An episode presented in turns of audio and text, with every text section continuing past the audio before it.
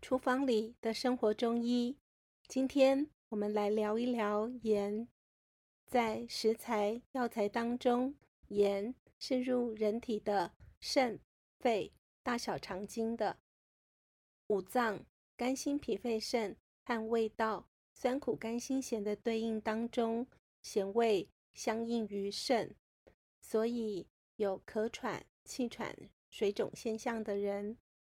要少吃咸味，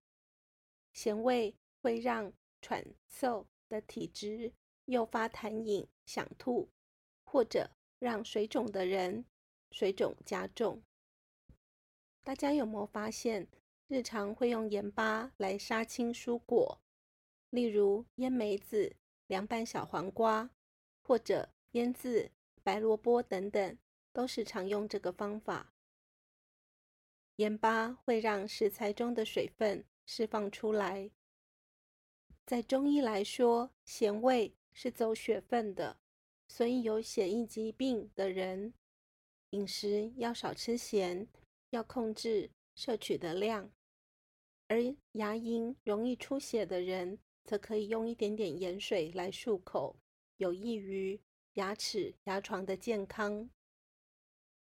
现在越来越多人喜欢运动，注重蛋白质的摄取，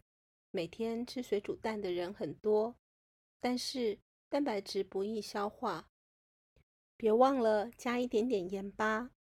咸味下气，可以避免胀气哦。厨房里的生活中医分享给大家。